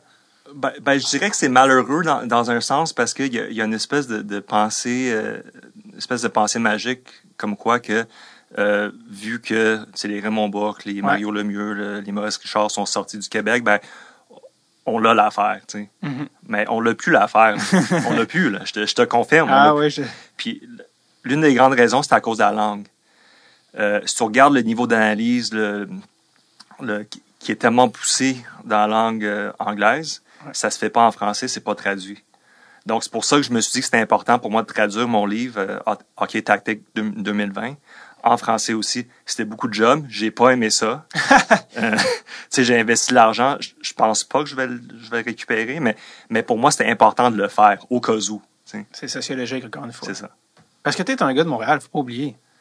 Ouais. Un, ben là, tu vas me dire, tu es né en Chine, tu as, habité aux États-Unis, tu as, voyagé comme peu de gens l'ont fait, mais ta blonde est québécoise. Euh, tu as un attachement au Québec, au- à Montréal, au Canadien de Montréal, qui explique un peu aussi ta, ta démarche. Ben oui, parce que sinon, je serais pas fru euh, quand je suis. non, mais, mais j'ai. euh, je suis arrivé à Montréal quand j'avais 6 ou 7 ans.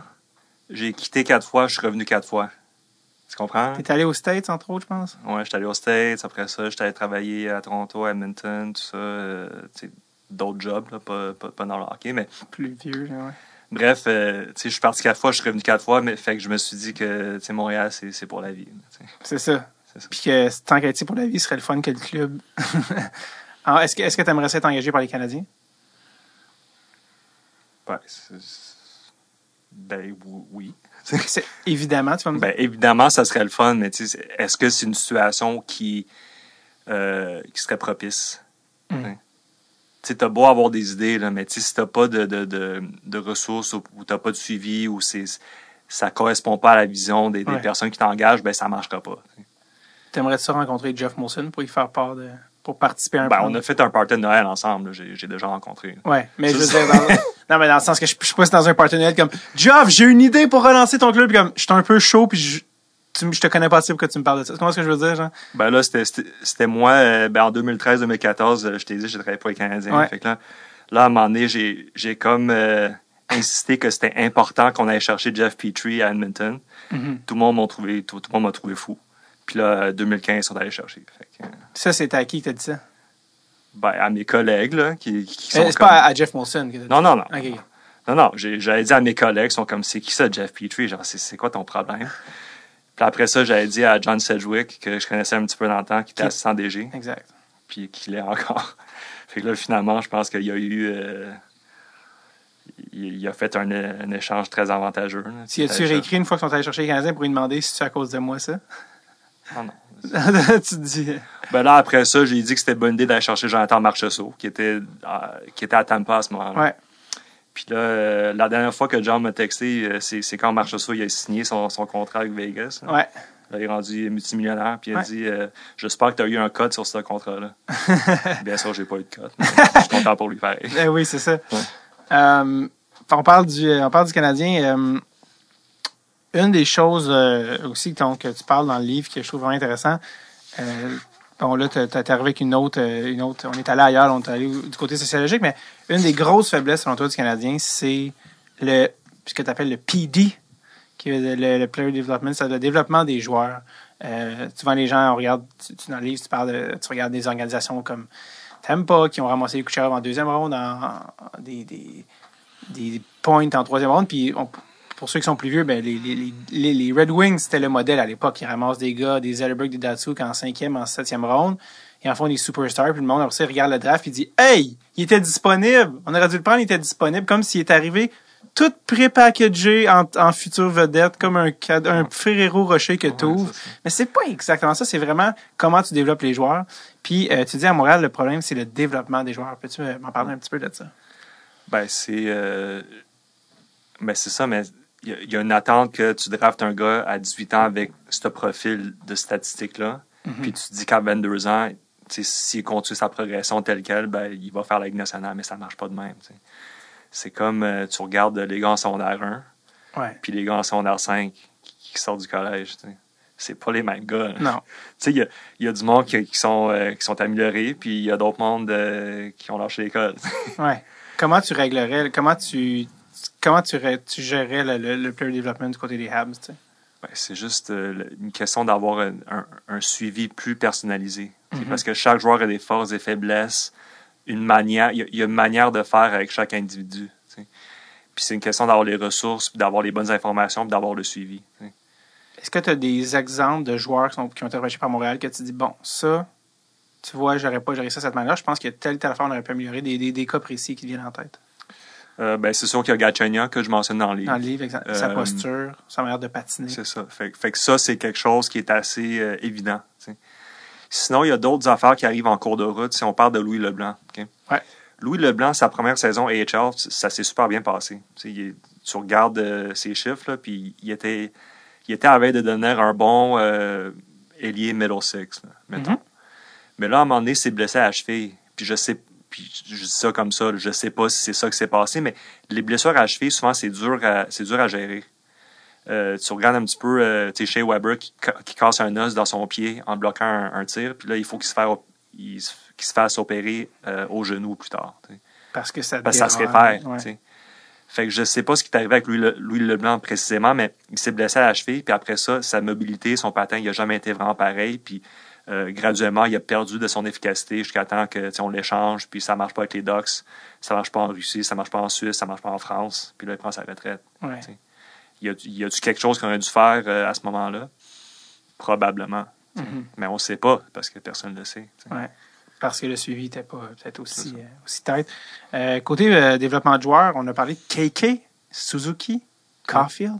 Euh, Qu'est-ce que tu vois dans ces gars-là? Qu'est-ce que tu aimerais qui Est-ce que tu est-ce que leur progression? Est-ce que tu aimes la manière qu'ils sont suivis?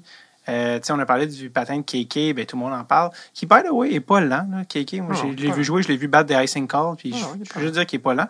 C'est juste que oui, il a l'air d'un veau naissant quand il patine. Des fois, ça veut dire qu'il y a un genre de, de jeunesse en lui, mais qu'est-ce que tu aimerais qu'il soit pris en charge dans les joueurs actuels du Canadien? Je parle Suzuki, Drouin, Romanov, bref, ceux que tu connais le mieux. Qu'est-ce que tu aimes? Qu'est-ce que tu aimerais améliorer chez certains joueurs? Euh, je pense que Ko- Kokaniemi il est vraiment bien parti. Lui puis Suzuki, je dirais, serait plus surtout au niveau de leur lancer, dans le sens que ils sont pas obligés de lancer aussi fort que chez Weber, c'est pas nécessaire, mais juste être capable de créer de l'espace pour eux-mêmes, dans le sens que euh, s'ils sont euh, un danger pour marquer avec leur, lancer, les, défenseurs vont leur jouer plus serré, qui vont leur permettre euh, une certaine marge de manœuvre pour faire leur jeu de passe. Alors que si on sait que Suzuki va passer à chaque fois ou que Kokanyemi va passer à chaque fois, ben, ils vont être plus faciles à contrer. Puis les deux ont des, ont des lancers euh, assez, euh, pas, je veux dire, pas piquer des verres. Ils ont des bons lancers, les deux gars. Là. Euh, c'est juste qu'ils sont tout le temps gênés et polis. là. Mais les deux ont des très bons tirs. hein. Comme Suzuki, on l'a vu sur le contre Pittsburgh. Puis KK, il a une bonne bine, mais on dirait qu'il est encore en- au stade de la politesse. là. Ben, c'est ça. C'est. mettons que la différence. C'est pas, ça sera pas une différence dramatique, mais ça va se jouer à des moments critiques. Mhm. Par exemple, si on parle du comeback des Leafs contre euh, Columbus, euh, game, game 4, Ouais. euh, je pense que c'était le, le- le but de Hyman. Ouais. Tout le monde sur la glace pensait que Matthews allait shotter. Ouais. Il avait la rondelle à droite, il, il allait décocher. Mais puisque tout le monde savait que Matthews allait shotter, ben Matthews lui-même, il sait que la passe était ouverte. Fait que là, il a donné une passe à Hyman qui a marqué parce que le gardien il était voilé par euh, Tavares.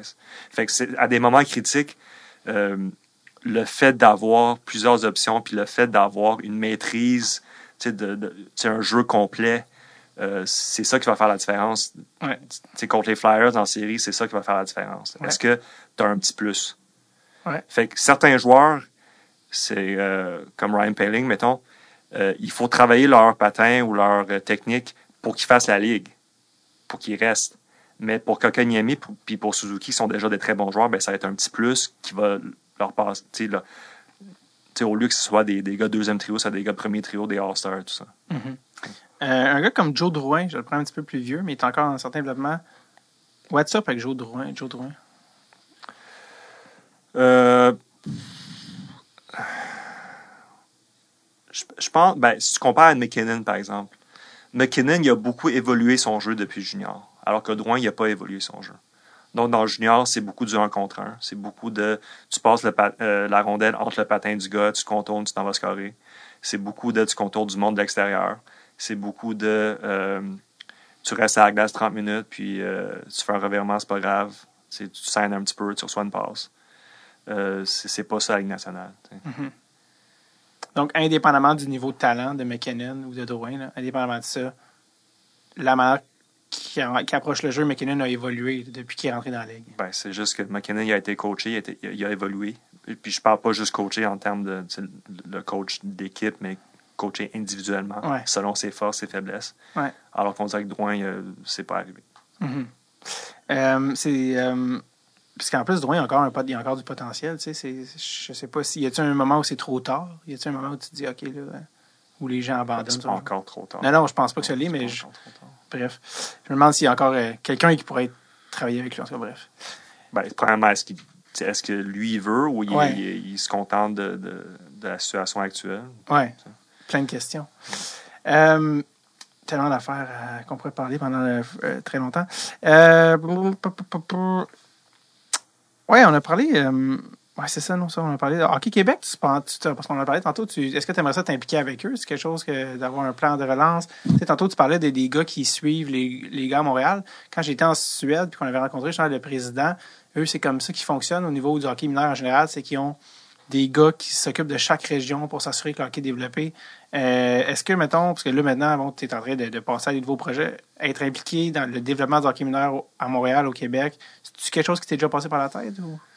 Ben, pour moi, ce qui est, euh, ou même au niveau scolaire avec euh, notre collège, Oui. Mais, en fait, ce que je trouve le fun dans le hockey mineur, c'est que euh, peu importe à quel niveau tu travailles, peu importe c'est qui tes joueurs, tu peux les, les aider à, à être meilleurs. tu sais. Sais, même s'ils n'ont pas beaucoup de talent physique, tu peux les aider à mieux comprendre le jeu. tu sais. C'est, c'est pas obligé d'être des futurs superstars. là. Ça peut être des futurs coachs, des futurs Oui. analystes, des futurs Absolument. enseignants, peu importe. Puis ça, c'est, mettons, l'un de mes regrets que j'ai pas passé plus de temps à aider des, des joueurs au niveau hockey mineur.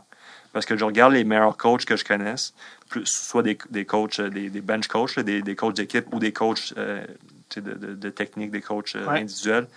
Euh, les meilleurs coachs que, que je connaisse sont capables de prendre un jeune puis l'amener à un niveau supérieur.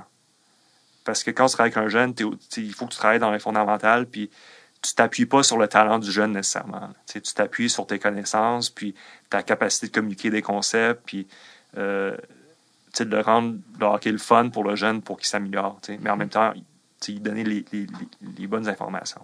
Absolument. Euh, avant qu'on soit, j'avais oublié, tantôt, on était dans, les- on était dans les, euh, dans les prospects du Canadien. Tu voulais me parler de Mathias Norlinder, je pense. Euh, une petite anecdote le fun pour, pour vous. Euh, fait qu'en 2019, on est, ça, on est en 2020. Fait, que- Ouais. fait que l'an passé, j'étais au Combine avant le repêchage à Buffalo, parce que le, le repêchage en tant que tel il était à Vancouver, mais le Combine, il se faisait à, à Vancouver. Puis Mathias Nolander, c'est un joueur que j'avais euh, interviewé au Combine. Puis euh, lui, j'avais trouvé vraiment intéressant parce que je, je l'avais vu jouer sur vidéo plusieurs fois, puis je trouvais que c'était un joueur qui était euh, incroyable Ouais. Malgré euh, sa, sa faible production dans les ligues juniors. Euh, il jouait deuxième ligue euh, en Suède avec des, avec des adultes. Il jouait avec Toby Enstrom, son, son partner à Modo. Ouais. Puis je trouvais qu'il il était extraordinaire. C'était lui qui faisait la job, c'était pas Toby. Toby aidait, Toby faisait bien, mais c'était vraiment Norlander qui transportait la rondelle puis qui alimentait l'attaque. Fait que là, moi, j'étais super excité de le rencontrer, voir, euh, tu sais, c'est quoi sa, sa, sa personnalité, comment il jeu, comment il voit ça, tout ça. Puis là, il arrive, puis c'était vraiment le, le gars le plus distrait que j'ai vu de ma vie. là, il était en entrevue avec une équipe de la Ligue nationale, puis, euh, mettons, il, était deux, un mètre ou deux devant moi, là, puis on, il te regardait pas dans les yeux. Il parlait, il parlait au coin, genre, il parlait pas à, à toi, là. il parlait à genre quelqu'un qui, qui était assis dans le coin. Puis là, il y avait comme un petit, un petit verre de styromousse dans, dans la main, puis là, il mâchouillait son, son petit verre de styromousse, puis il a l'air super distrait, puis je me suis dit, qu'est-ce que c'est ça, genre, un gars, genre, euh, weird de même, tu sais. Mais après coup, je me suis dit, peut-être qu'il l'a fait par exprès. Pe- Peut-être qu'il était tellement bright qu'il s'est dit que je voudrais pas que ton tour me repêche parce que ils ont tellement de bons défenseurs gauchers que je jouerais jamais. tu sais. t'as Riley, t'as Muzzin, t'as Sandine, euh, tu sais, Marinchin, euh, etc., etc., etc. Ouais. c'est vrai, là, on avait tellement de défenseurs gauchers que je sais pas où c'est que je les mettrais sur les Marlies. Alors que là, il, finalement, il se fait euh, repêcher par Montréal qui ont une pénurie de, de gauchers à défense. Ouais. Fait que je le félicite. Il était super articulé pour l'entrevue du Canadien, puis super attentif. non, c'est ça, on ne saura jamais, mais euh, ouais, tu penses qu'il est peut-être. euh, ah, Mais non, mais je voyais qu'il était sharp, là, mais il était juste. euh, il, il était pas tout là. Un peu mais, ADD, hein. mais, mais non, mais j'y souhaite beaucoup de succès parce que j'a- j'adore son jeu. Puis, euh, Ouais.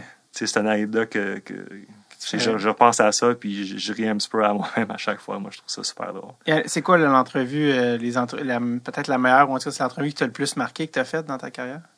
J'ai beaucoup aimé Nick Robertson. Hum. J'ai dit que, euh, j'ai- en fait, j'ai dit si jamais euh, ça ne tente plus de jouer au hockey, tu peux venir travailler pour les Leafs quand même. On va te prendre pour analyser du vidéo. C'était un gars vraiment allumé. vraiment Parce que c'est ça qui était. ça- Il, était vraiment smart. Ah ouais. Mais il- d'ailleurs, il a été repêché par Toronto, Ouais, puis là, ça. il a marqué son premier but en carrière cette année. Fait que, euh, lui aussi, je lui souhaite euh, beaucoup de succès. Euh, on parlait de Ligue américaine. Je sais que tu as beaucoup. Euh, ben, tu as souvent coaché contre Joël Bouchard. Ouais. C'était comment coacher contre Joël Bouchard? Pas facile. Euh, Ouais? Ouais. Comment ça? Euh, la- le, le système qui coach, euh, en fait, je pense qu'il a toujours coaché de même, euh, même à Boisbriand avant. Mais Ouais. il joue un 1-2-2 un petit peu comme Columbus. Puis euh, il faut check euh, très bien. Mhm. Fait que si tu commences, tu scores le premier but, ça va. Parce que là, ils vont devoir prendre des chances, puis ils vont devoir se compromettre un petit peu. Si c'est eux qui marquent le premier but, là, c'est très, dur de créer de, l'offensive contre ces équipes. Ressort de l'étau. Et ressort l'étau, excuse. Mais t'avais, t'avais l'air de. Je pense que j'ai déjà entendu dire qu'il y avait, par exemple, un contre-coup à son système pour les joueurs plus talentueux. Ben, c'est sûr que c'est pas tout le monde qui veut se plier à ce système-là. Puis c'est pas tout le monde qui veut faire du dump and chase, puis de remettre la rondelle à la pointe, puis Ouais, subir des cross-checks devant le filet pour dévier des lancers. C'est- Ouais, ouais. euh, tu sais, c'est un style qui est efficace, Ouais. mais c'est un style qui est, qui est exigeant puis qui est contre la nature, mettons, des joueurs euh, plus offensifs qui veulent contrôler la rondelle, qui veulent être plus fancy. Mhm. Fait qu'il y a, il y a- il y a comme... euh, tu sais, ça leur sort de leur zone de confort. C'est pas toujours évident. Ouais. Est-ce que, tu sais, on n'arrête pas de dire que Joël, c'est un gars qui est bon pour développer les joueurs. Est-ce que, euh, de, de ton expérience, tu sais, de- toi-même, tu travailles dans ce domaine-là, est-ce que tu trouves que c'est vrai que Joël, c'est un, il est bon pour développer les, les, les jeunes joueurs dans la Ligue américaine? Ben, c'est sûr que tu- il, il enseigne un style de jeu qui est efficace puis qui permet à des joueurs de progresser de niveau. Euh, c'est ça. Fait que- puis, puis il est bon, euh, il est bon pour l'enseigner. Non, c'est un bon, c'est un bon pédagogue. Euh, une affaire, je ne l'ai pas oublié, ça c'est quand même drôle, mais quand tu étais à Toronto, euh, là, cette année, ça a été, c'est drôle parce que c'était comme la, l'histoire un peu showbiz de la Ligue nationale, mais David, euh, c'est-tu David Ayers ou Harris? Ouais. Euh, Harris. David Harris, qui était le, le- le- Ouais. un employé des Maple Leafs qui s'est ramassé à, gauler pour les, les Hurricanes. Mais tu le connais, toi, David Harris? Ben, on jouait au, euh, au hockey ensemble. À Toronto? Ouais. euh, entre, entre les jambes, il, il est exploitable. si toi, t'as, tu- si toi, t'as vu ça, imagine les joueurs de la nationale. Mais finalement, il a gagné la game seul bout. Mais t'as-tu parlé à David quand c'est arrivé? Oui. Ben, j'ai vu le lendemain. C'est vrai, tu travailles encore à Toronto. Ben là, écoute, raconte-moi tout. Ben là, j'ai dit que je le remerciais parce que là, ma- maintenant, je pourrais dire pour le reste de ma vie que j'ai scoré sur un gardien de but de la Ligue nationale. Ouais. c'est, pas extraordinaire. Ouais, ouais. Puis comment il devait être sur un nuage? Ouais, ben, il a fait toute une tournée médiatique, ça, Ouais. mais c'est un gars super sympathique. On, on aime bien gros. là. Lui, c'est quoi, dans le fond? C'est, le gars de l'aréna? C'est le chauffeur de Zamboni Ben voyons donc. de, pour l'aréna des. euh, c'est ça, pour, pour l'aréna des Marlies. C'est incroyable, le gars. Ça, ça se peut pas. Ben, lui, on l'a invité sou- souvent à venir pratiquer avec les Marlies ou les Leafs s'il manquait un, Ouais. un gardien. tu sais. Il est quand même pas pire. C'est un, euh, mettons, euh, c'est un gardien de ligue de, guerre- de, de ligue de bière. Là, tu sais. Pas plus? Il est au-dessus de la moyenne, mais c'est ça, c'est un gardien de ligue de bière. Le gars a 45 ans, puis c'est, pas joué universitaire. Euh, je m'en rappelle plus, mais euh, il y avait des graves problèmes de santé avant, puis il s'est fait euh, il y a eu une grève de, oui. Ah, de rein, Rein, oui, c'est c'est ça. Fait que c'est, c'est quand même impressionnant qu'à, qu'à cet âge-là, il peut compétitionner contre euh, des, des gars de la Ligue nationale. Ah, euh, c'est fou. les, les, les, c'est les fort Hurricanes ont été écœurants aussi devant lui, il faut dire. euh, Mais quelle expérience pour lui, d'aller Ouais. sur les late shows, tout ça. Ouais. Euh, Content pour lui, encore. Très content, ouais. Si tu, je l'ai vu le lendemain à job. Ça, tu vois, ça, c'est- c'en est un des affaires. Toi, quand j'ai joué avec toi, toujours, tu as tes culottes des, des Leafs de, sur la glace. Ça, c'en est un des, des petits perks, des petits avantages de travailler pour les Leafs. Est-ce que vous jouiez souvent à Toronto des games de. de... Avez-vous Euh, votre ligue? Pas aussi souvent qu'on aimerait parce que c'est, avec, mettons, avec les autres coachs, avec nos, euh, nos gérants d'équipement, tout ça. Ouais. Euh, cette année, je pense qu'on a joué juste deux, trois fois. On n'était pas beaucoup. Puis en fait, c'est ça qui est un petit peu étrange. C'est que plus que je travaillais dans le hockey, moins que je jouais au hockey. Ah, ça m'a vraiment manqué. Fait que là, cette année, je m'inscris à des ligues. là. Ah Puis, oui. euh, Sheldon, Sheldon Keefe, qui est quand même bon, là, qui était un joueur. Euh, lui, c'était ça qui jouait pas de casque. Fait qu'on tenait vraiment loin de lui. Là. Puis, euh, tabarouette. Ah oui, c'est ça. Si tu, si rentres dedans comme tu rentres dans PY, Ouais. tu veux pas tuer ton coach? mais, mais lui, euh, il avait beaucoup de talent. Il, avait, euh, il était vraiment tenace. Lui, c'était son coup de patin. Ah, Fait qu'il y a- toujours pas un grand coup de patin, mais tu sais, on, on y laisse de l'espace parce qu'il n'y a pas de casque et on ne va pas y faire il n'y a mal. pas de casque. T'as-tu eu la chance de jouer avec des gars que tu dis, oh, je suis en train de faire des passes avec Matthews ou je joue peu importe? là? Euh, jouer, non, mais j'étais sur la glace euh, une fois euh, quand Daryl Belfry faisait un, un petit cours un, un à un avec John Tavares. OK. C'est des petites affaires autour du filet, tout ça, Ouais. les, les petits backhands, tout ça. J'ai jamais vu. comment je peux dire ça? J'ai jamais été aussi proche de quelqu'un qui est aussi bon dans son travail que, Ouais. que JT. C'était incroyable. Puis, euh, Crosby aurait été peut-être un petit peu meilleur, mais ça se ressemblait vraiment. là. Sa Mhm. capacité de, mettons, de lever la rondelle et mettre, mettre ça juste en dessous de la barre, à, à trois pieds du net. là. Thanks. Ouais. Puis euh, est-ce que toi, tu étais dans les exercices ou c'était juste pour regarder? Euh, je filmais, OK. c'est ça. Puis, euh, Puis sinon aussi, euh, de temps à autre, on avait des pratiques pour les, les femmes qui jouent dans l'équipe nationale qui habitent à Toronto. Ah, Une nice. fois par semaine, on faisait ça. Fait que, j'ai passé avec Na- Natalie Spooner, avec Laura Stacy, avec Cool. euh, Jocelyn Larocque, tout ça. cool. Fait que, euh, fait que ça aussi, c'était vraiment cool. Ouais. Très nice. Euh, c'est sûr que on s'en va pas nulle part tant qu'on n'a pas parlé du livre, bordel. Ouais. on est là pour faire du cash. Non, c'est pas vrai. Euh, tout le monde a vécu leur confinement différemment. Certains en ont profité pour regarder la télé. Certains en ont profité pour dire Hey, j'ai rien fait pendant quatre mois. Mais toi, t'as jamais été aussi productif que pendant le Jamais. confinement. Euh. Dis-moi comment c'est arrivé l'idée du livre. Parle-moi un peu de ça. Ben là, mettons, euh, le 19 euh, avril, ça a été décidé que je revenais pas avec les Marlies. OK. Puis là, rendu le Comment 19... comment t'as comment t'as pris ça, cette nouvelle-là? Ben, c'est, on, il y a eu une entente à l'amiable. Ok. mettons. Il me restait un an à mon contrat, mais bref, moi, moi, je voulais faire d'autres choses. Puis le, l'entraîneur-chef de- des Marlies voulait engager son propre staff. Ce qui est souvent Fait- le cas quand il y a Ouais, des nouveaux entraîneurs. Fait que c'est ça. Fait que le 19 avril, euh, j'ai appris ça. Le 19 mai, le livre était fini. Parce que c'est un livre que j'écrivais dans ma tête depuis plusieurs années. Toutes, les, toutes les choses que j'ai appris à, euh, à Toronto, puis aussi toutes les, les anecdotes que j'ai vécues, toutes les choses que, que j'ai vues à travers les années. Mhm. Euh, fait que ça s'est écrit euh, en deux semaines et demie, trois semaines. C'était quoi ton régime d'écriture, genre de 4 heures je me levais à 5h30 du matin, j'écrivais deux heures. Je prenais une petite pause. Euh, L'après-midi, j'écrivais une heure de plus. Puis euh, aussi, euh, j'ai appelé Michael Farber, qui est un, qui est un, un Ouais. bon ami à moi. Qui est un journaliste anglophone. journaliste réputé. anglophone, l'un des meilleurs de l'histoire du hockey. là. Pour eu- ceux qui ne le connaissent pas, qu'est-ce qu'ils devraient checker de Michael Farber s'ils n'ont jamais rien lu? Euh, N'importe quoi qu'il a écrit pour Sports Illustrated. Sinon, il fait parfois des reportages vidéo pour TSN, puis à chaque fois, ça, ça vaut la peine. Il en a fait un sur Paul Korea, Ouais. Surfacing, Ouais. si ça vaut la peine. Euh, fait que, mettons, à 2 heures l'après-midi, j'ai appelé Michael, puis on passait une heure et demie sur euh, les corrections, tout ça. Puis c'est ça, on a, on a fait ça en dans un mois. Puis là, après ça, j'ai sorti en anglais. Ça s'est vendu, on est rendu à plus de 800 copies. Euh, plusieurs DG euh, de la Ligue nationale l'ont acheté, plusieurs coachs ouais, ils dont euh, un coach des Canadiens. C'est vrai. Ouais. Puis là, après ça, Qui? Qui? ma blonde m'a vraiment comme encouragé à faire une version euh, francophone parce que moi, souvent, je râle contre euh, le, le hockey au Québec. ben, tu viens juste de dire que C'est ça, le- je viens juste de râler contre, ça. Fait, fait que là, j'ai- je, l'ai fait traduire en français avec euh, David Saint-Louis. Ben, c'est déjà fait, là, c'est fait. c'est- déjà fait. Ouais.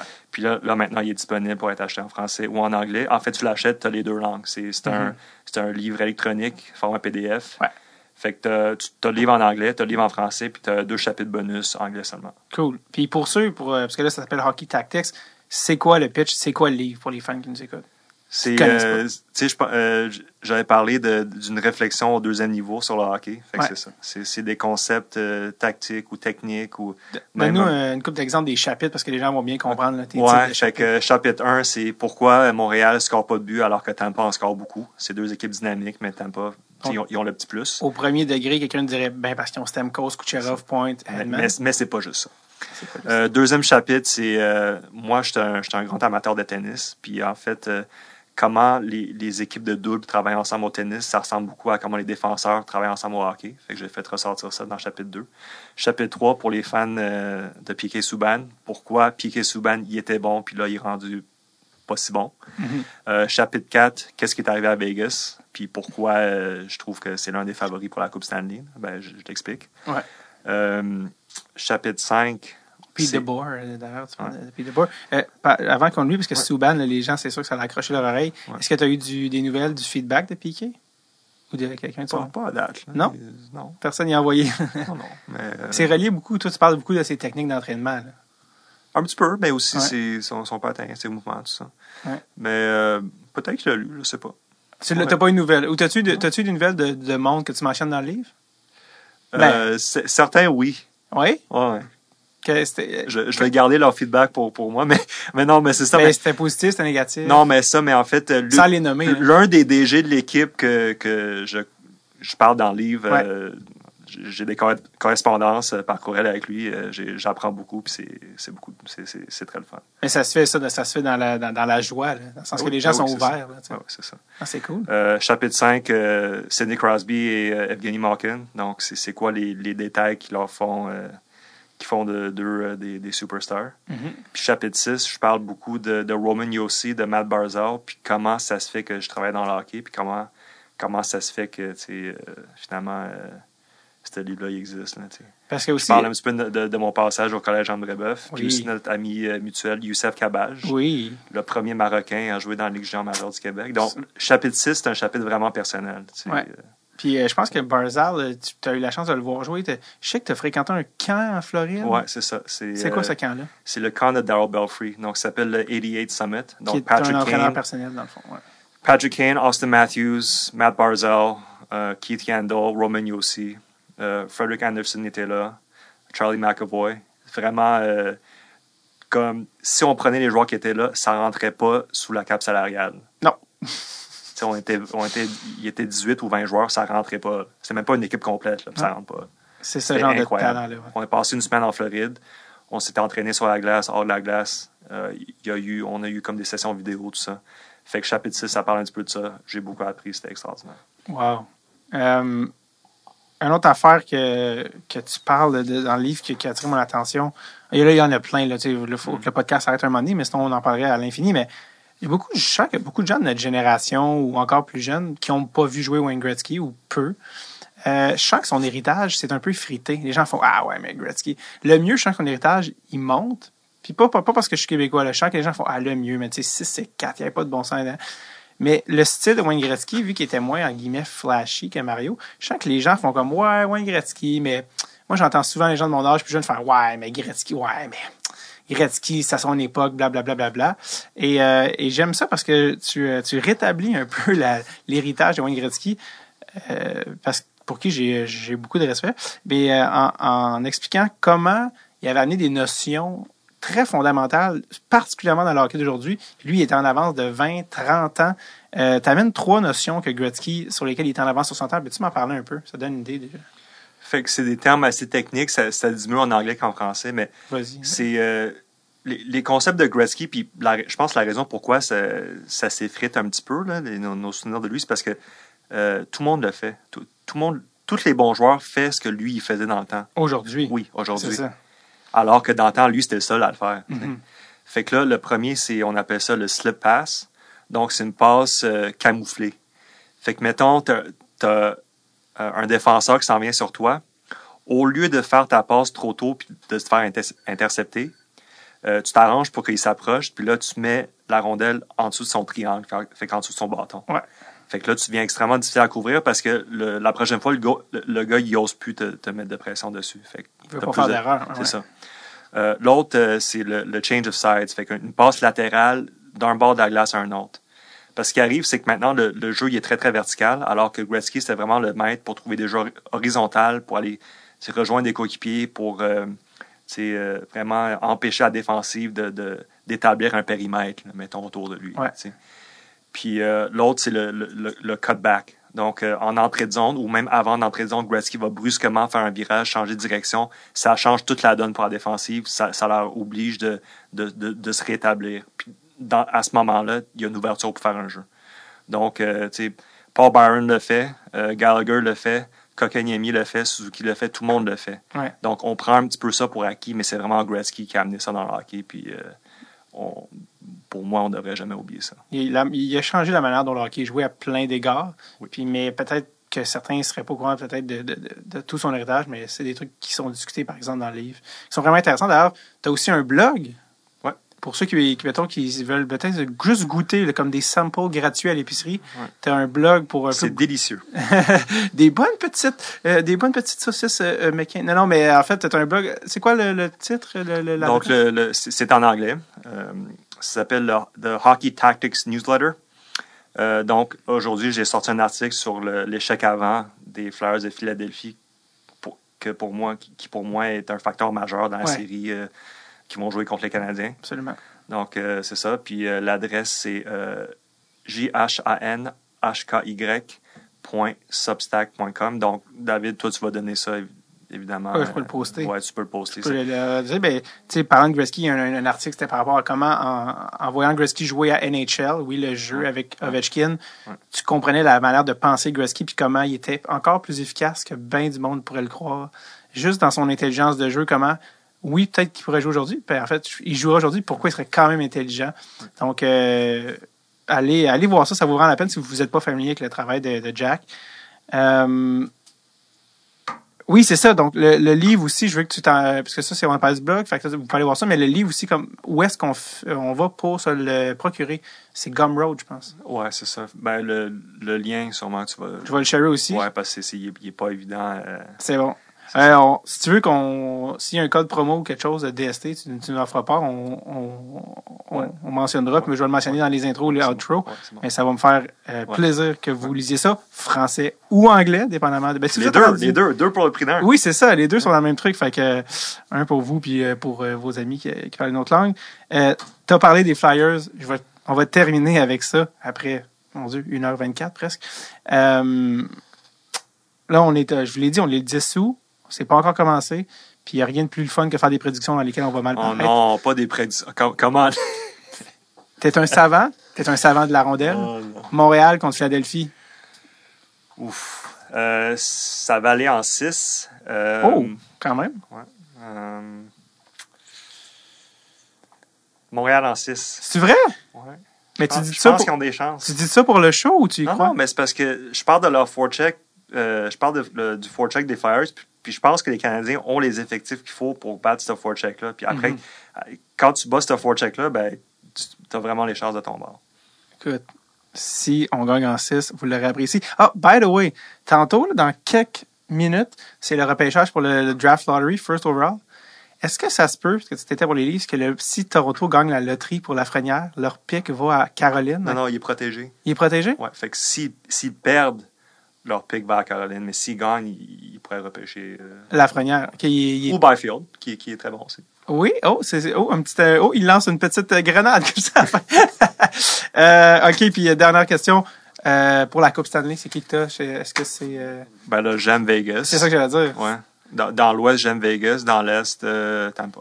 Et si vous voulez savoir pourquoi il aime Vegas et pourquoi euh, tu parles en fait de la, la- la- la différence de qu'est-ce que Pete DeBoer a amené que Gérard Galland amenait pas, eh bien, lisez le livre Hockey Tactics français et ou anglais. Vous remarquerez la, diver- la différence entre la couverture en français et en anglais, c'est les Leafs puis les couleurs de- du Canadien. du marketing. Hey Jack, j'ai pas dit Ming Long une fois. Ben là, tu l'as dit. Ouais, mais regarde, en tout cas, c'est une autre affaire. Euh, merci vraiment d'être passé euh, au podcast. Puis, euh, qu'est-ce qu'on te souhaite, là? Qu'est-ce que, qu'est-ce que, dans quoi on te voit les, dans, dans l'avenir? Ben là, je joue beaucoup au tennis. Mais pas à. Euh, en tout cas, donc, euh, si vous voulez le rejoindre, euh, vous êtes du Canadien Montréal, vous voulez le rejoindre, euh, envoyez-moi un courriel, là. On va vous mettre en contact. Non, ils, ont, mon- ils ont mon numéro. Ah, good. Good. Cut the middleman. C'est chill. Merci, Jack. Ouais, merci à toi.